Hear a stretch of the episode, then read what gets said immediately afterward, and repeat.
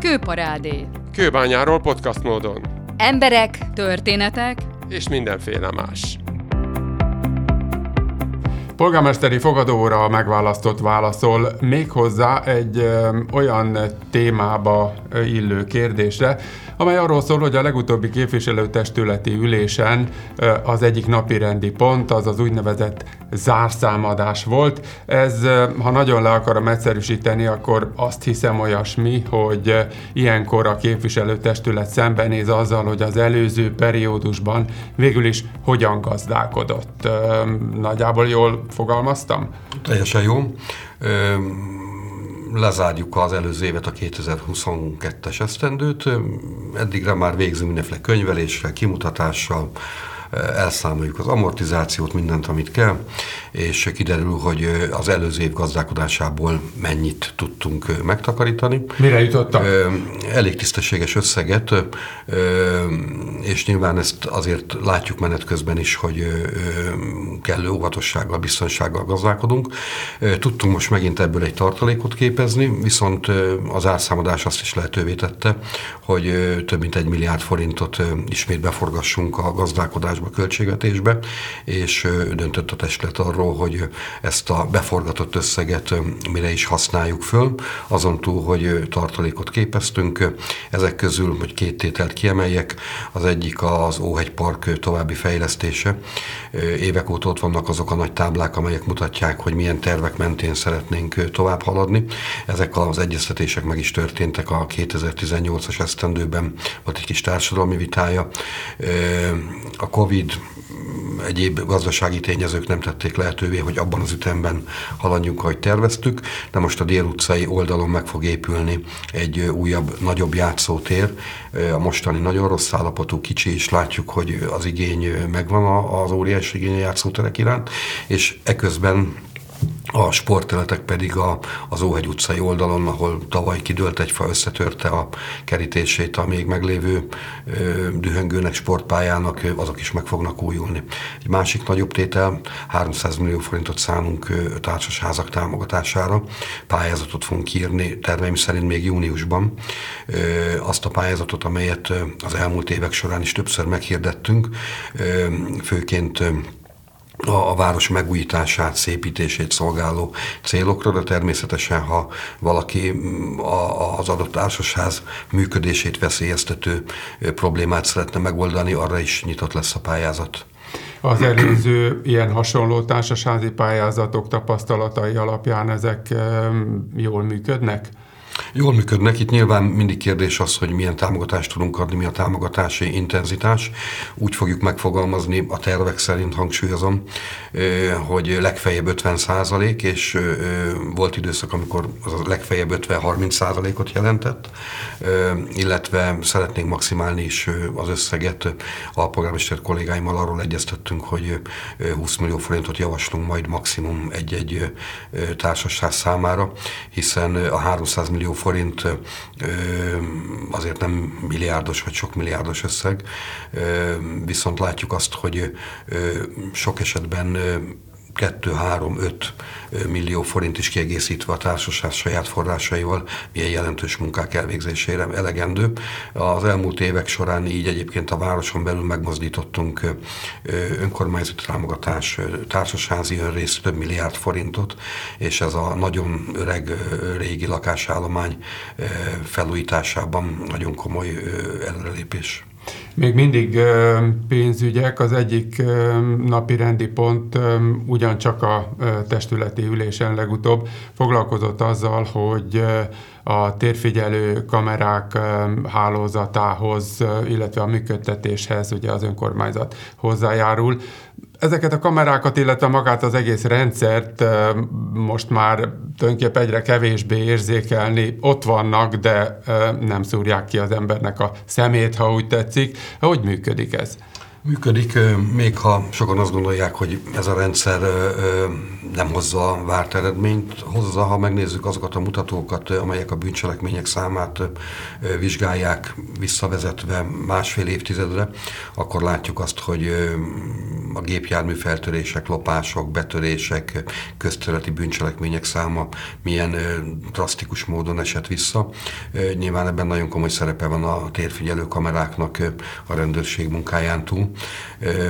Közel 150 kamera vigyázza a várost, sokkal nehezebb dolgunk van, mint a belvárosban, ahol gyakorlatilag nincsenek fák.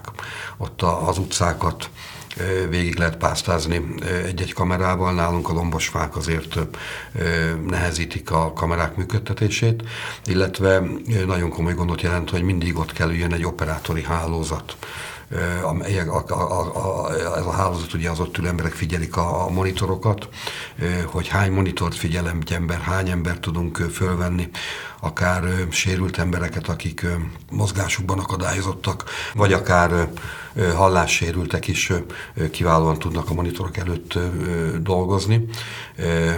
Hát itt szűk a kapacitás, tehát munkaerő problémával küzdünk, illetve betelnek azok a helyiségeink, ahová telepítettük a, a, a rendszert. Már konténerekkel bővítettük az elmúlt időszakban és mindig még egy lakosságigény, hogy még egy kamerát ide is szeretnénk, sorolják az utcákat, házakat, természetesen az önkormányzati képviselők fölkarolják ezeket. Úgyhogy arra jutottam a képviselőtársaimmal, hogy szervezünk egy mini belső konferenciát, szakértőket hívunk, és hallgatunk meg arról, hogy hogyan érdemes továbbfejleszteni mindezt, hogy az ne pénzkidobás legyen, hanem valóban eléri azt a kívánt célt, amit a lakosság vagy akár a képviselők szeretnének.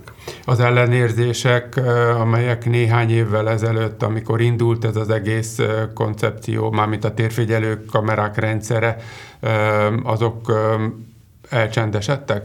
Elcsendesedtek, szerintem sokan megértették, megérezték azt, hogy ez igazából annak segít, aki tisztességes úton jár, támogat és nem felügyel, ellenőriz, és ma már ugye egészen általánossá válik, hiszen a, a BKV vonalain, BKV járműveken is látjuk ezeket az eszközöket, szinte minden ipari telephely megfigyelt lépcsőházakban, társasházi lépcsőházakban is ott vannak a, a, a kamerák, és ez, ezeknek az összessége bizony sokat segít. Foglalkoztak a testületi ülésen a közterület használatnak a módjával, és ezzel kapcsolatban ugye önkormányzati szabályozás létezik, változott valami lényegesen? Hát ami a leglényegesebb változás, az a rollerek közterületen való elhelyezésének mikéntje. Ugye a főváros önkormányzat a belvárosban szabályozta mindezt, és kijelölték a belső kerületekben a zöld pontokat, ahol el lehet helyezni ezeket az eszközöket, viszont a város kiebb eső területeire, bár Kőbánya Budapest mértani középpontja, de nyilván nem a belváros. Erre vonatkozó szabályok nem jelentek meg, ugyanakkor mindenkit bosszant a szétdobált rollerek sokasága, illetve nem csak bosszant, hanem ezek nagyon komoly balesetveszélyt jelentenek, illetve olyan veszélyt, amelyek mozgásukban akadályozottaknak, látássérülteknek, akár a közlekedés ellehetetlenítését is hozzák ezért szabályoztunk és meghatároztuk, hogy hogyan lehet ezeket az eszközöket elhelyezni a közterületen. Nyilván ellenőrizni fogjuk a jövőben, és szankcionáljuk is, a rendelet ezt lehetővé teszi. Bízva abban, hogy kialakul a, a normális használata ezeknek az eszközöknek, mert látjuk az értelmét is, hiszen Kőbány az a hely, amelyet metró megállók sokasága szegélyez, vagy akár olyan közlekedési csomópontjaink vannak, mint Kőbánya alsó, ahonnan jól el lehet jutni a belvárosba vonattal, negyed óra alatt, és ezeknek az eszközöknek egyik lényeges használati módja, hogy valaki a lakóhelyétől annak közvetlen közeléből is el tudjon menni egy ilyen pontra, ne feltétlenül busszal, hanem ezen eszközökkel, és utána haza tudjon menni, ne terhelje autóval, egyéb módon az utakat. Tehát itt azokról a rollerekről van szó, gondolom, amelyeket lehet bérelni, ugye? Így van, ezek a bérelhető rollerek, ezek a zöld, általában zöld színűként bukkannak fel a városban, és szinte minden, a város minden pontján találkozunk ezekkel, és nyilván mi a hozzánk tartozó közletek rendjét tudjuk szabályozni, de vannak fővárosi közletek is, az már más kategória. Ha már zöld kétkerekűekről beszélünk, akkor a bérelhető kerékpárok, tehát ez a Molbubi kerékpárhálózat, ez nem terjeszkedik kőbányára? Nagyon szeretnénk, hogy terjeszkedjen, és ebből igényünket meg is fogalmazzuk a javaslatainkat sokszor. Reménykedem benne, hogy előbb-utóbb felismerik azt, hogy kőbányára is érdemes ezeket az eszközöket telepíteni, a már előbb említett okok miatt is, illetve mi azért nagyon közel vagyunk a belvároshoz is, és látjuk azt, hogy nagyon sokan jönnek, érdeklődnek mondjuk a Szent László templom iránt, vagy jönnek a, a Tűzoltó Múzeumba. Tehát vannak olyan pontjai a városnak, amely indokolna azt, hogy ide el lehessen jönni Molbubival.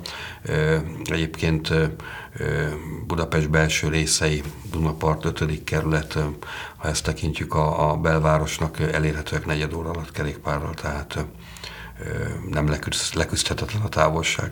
Ha már a Szent László templomot említette, éppen a minap pünköst hétfőjén egy igen színvonalas koncert volt, amelyen ott volt polgármester úr is, és itt Beethoven, valamint Erkel műveiből adtak elő nagyon nívós darabokat. Aztán erről jutott eszembe, hogy ugye a templom maga már nem az önkormányzathoz, illetve kőbányához tartozik tulajdonjogilag, hanem a katolikus egyházhoz. Ez jelentett valamiféle változást az önkormányzat, illetve kőbánya számára? Nem veszük észre a hétköznapokban, hiszen az emberek nem is nagyon tudták, hogy nem az egyházi, hanem az önkormányzati a templom. Nyilván a templommal való törődés esetében azért van változás, hiszen eddig mi végeztünk különböző munkákat, állag megóvó munkákat, a jövőben ez az egyház feladata, tehát nem a mi költségvetésünket terheli. Természetesen, amikor az egyházak hozzánk fordulnak, akkor szokott a, a testület támogatást adni, akár a református templom ólomüvegeire, akár az ortodox zsidó egyháznak a Kozma utcában elvégzendő munkákhoz. Ez még most nem fordult elő a Szent László templom esetében, ugyanakkor látszik az épülete, hogy bizony indokolt lenne egy komolyabb beavatkozás, de a hitéleti tevékenységben szerintem semmi változást nem tapasztaltak. A kőbányai, a plébános személye változott. Köszönjük szépen, jöjjön máskor is. Köszönöm szépen.